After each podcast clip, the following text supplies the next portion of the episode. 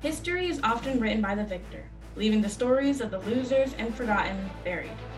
I'm your host, history extraordinaire, Gabrielle Jadot, and this is Hidden History, the podcast where we delve into history's hidden files and pull out the stories of the shrouded heroes, cover-ups, and controversies that have been hidden for centuries.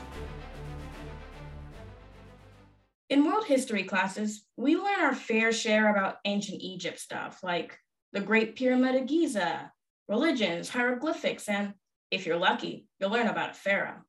But there are hundreds of other things we never learn about the dusty desert plains of the Sahara. And I'm here to explore that with you, along with my guest star and ancient Egypt nerd themselves, Senior Alexandra Sterling.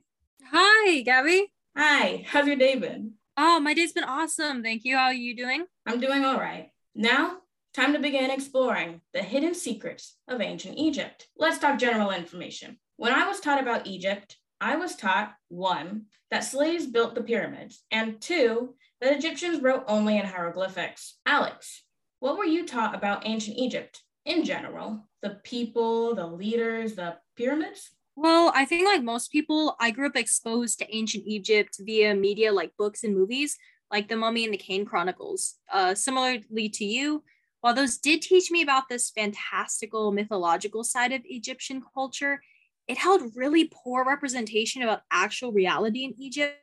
I mean, I grew up thinking Egypt was all about rituals, mummies, and worshiping the sand, honestly. Worshipping the sand, that's a new one. Now, prepare for a shock, listeners. Half of what Alex and I just said, yes, including the sand worshiping, is either false or a misconception built on the way we were taught about Egypt. First of all, the Prince of Egypt and those Hollywood blockbusters lied to us all. The pyramids were not built by slaves. According to science focus dot com, contrary to popular belief, it wasn't slaves who built the pyramids.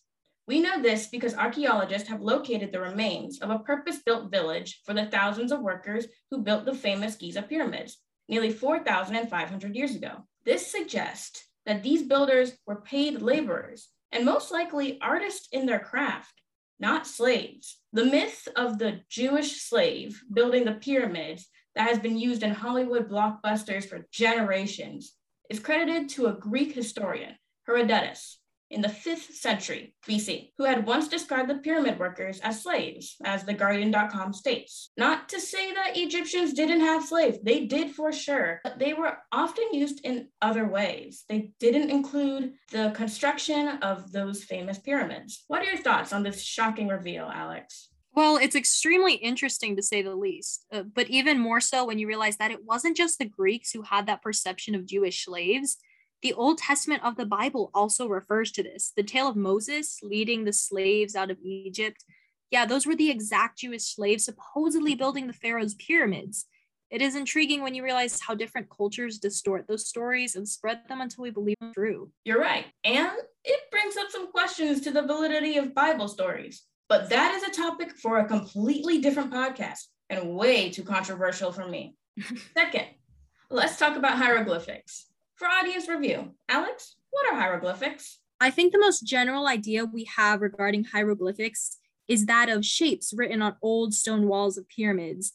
But in more specificity, hieroglyphics are a system that employs characters in the form of pictures, and that may be read as pictures or as symbols for objects or sounds. Now that we've all had a review, let's break a common misconception. In ancient Egypt, Egyptians did not write hieroglyphics commonly. Rather, they often wrote in a type of script derived from hieroglyphics called hieroglyph. According to Encyclopedia Britannica, this was the standard way to write using a pen and papyrus, as opposed to chiseling stuff into rocks. Even religious documents were usually written in hieroglyph. This script was eventually replaced with an even simpler one called demotic. For the longest, I had thought that Egyptians only wrote in hieroglyphics, because that was the only language I was taught in connection to ancient Egypt. What about you, Alex? Were you also caught in the same misconception, or am I alone in this? No, Gabby, I'm with you. The only form of writing I ever heard referred to was hieroglyphics, which actually feels pretty closed-minded now that I think of it. Now, let's move on to a topic that's always connected to Egypt.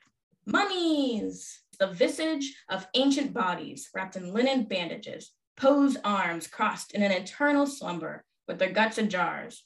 Everyone knows about mummies, But not everyone knows about the people that became said mummies. We all know about leaders like Ramesses the Second and Cleopatra, but few know about Nefertari. In fact, I didn't know anything about her until I started my research for today. What do you know about Nefertari, Alex? Well, first off, I think that Nefertari being a rarely spoke of topic in regard to Egyptian history is such a shame because she has to be one of my absolute favorite historical figures. Nefertari is commonly known by many titles that honor her beauty and status, but my main interest is her prestigious position as an intelligent woman who had to fight a harem of other women to become Ramesses' favorite wife. Archaeological digs and further research indicate that she may have been such a large influence on her husband's rule that her disappearance before the opening ceremony of the rock temples of Abu Simbel may have been due to her power and influence being a threat to the hierarchy of Egypt. Other sources, such as the History Channel, for instance, also delved into the idea in one of their documentaries on her that one of Ramesses the Second's other wife, Queen Isenofret, may have found a way to get rid of her. Interesting. I read that Queen Nefertari was known by quite a few notable names: the Lady of Grace, the Lady of All Lands, Wife of the Strong Bull, or Great of Praises. Nowadays, she is known for her highly decorated tomb and for her remains being speculated to be a set of legs below the knees. Nefertari was, as you said, Ramesses the Second's most beloved and first wife of his harem. Given this, she was honored as his chief wife. According to Osiris Tours dot com, Ramesses was obsessed with his wife's beauty. And because of this, their love story holds great importance in Egyptian history. On top of being a beauty, Nefertari was a highly educated woman, as she could read and write in hieroglyphs, which was quite a rare skill at the time. Her intelligence and talents helped with diplomacy with other important royal figures of the time. I would have loved to learn about her in school. What about you, Alex? Do you think students could have benefited from knowing her story in history class? Oh, of course. I mean, I learned about her for the first time in seventh grade during a school project. And after seeing many documentaries on her and reading many articles, I realized just how ignorant I'd been about Egyptian culture as a whole. I mean, not all mummies are infamous men. Some of them happen to be butt-kicking women. You're right about that. Let's move on to another mummy, Uh, who, unlike Nefertari, is famous for an entirely different reason: the nine-year-old pharaoh, King Tut.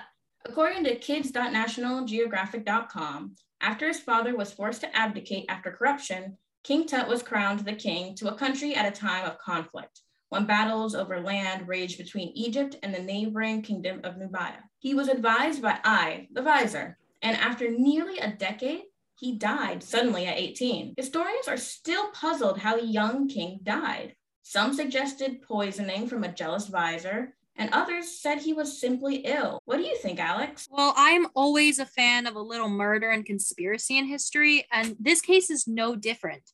I think it's highly likely that King Tut was assassinated in one form or the other by jealous adversaries, or, well, in this case, I suppose someone that he should have been his friend. Despite the way it happened, he died and lays in a tomb. That tomb was uncovered by a British archaeologist named Howard Carter in nineteen twenty-two in Egypt's Valley of Kings. This is when King Tut's notoriety strikes with the curse of the pharaoh. Let's talk about the curse of the pharaoh. Alex, take a guess.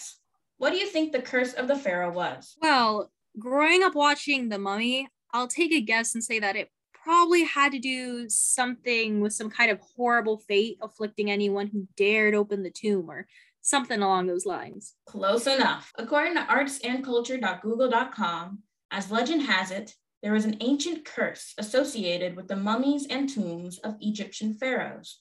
Disturbing these embalmed remains has been said to bring bad luck, illness, and death. Given that, what do you think happened to those who unearthed King Tut's tomb? Well, Gabby, given an option of winning the lottery and suddenly being struck dead by the gods, I think the most probable answer is likely the death part. Shortly after unearthing King Tut's tomb, the man who financed that excavation, George Herbert, fifth Earl of the Carnarvon, was found dead. A mosquito bite on his face had become infected, leading to a deadly blood poisoning. And he was not the only death, illness, or unlucky occurrence associated with the expedition. Carnarvon's half-brother also died from a blood poisoning. Sir Archibald Douglas Reid died from a mysterious illness, and George J. Gold died from a fever following his visit to Egypt, among many others. Objects from the tomb that were given as gifts to Carter's friend, Sir Bruce Ingram, whose house burned down not long after. After it was rebuilt, the house then flooded. What an odd strand of coincidences. Or could it actually be the curse of the pharaoh? What do you think, Alex? Curse or coincidence? Honestly, as fun as a curse would be, Gabby, I want to say this particular string of grisly deaths was most likely a coincidence. But hey, if it really is a curse, I guess King Tut has a lot to answer for. With all the history we uncovered today, I think it's a good place to stop till next time. Thank you so much for joining me in this conversation, Alex. Of course. Thank you for having me, Gabby. I had a blast. This podcast was created with credits to history dot com, grudge dot com, sciencefocus dot com, the guardian dot com, osiris tours dot com, kid dot national geographic dot com, arts and culture dot google dot com, and mental floss dot com for information used in the making of this podcast. I also credit Zakhar Valaha for the intro and outro music. Join me next week, where we'll talk about the hidden city block beneath Perry Harbor City Park in our hometown of Florida.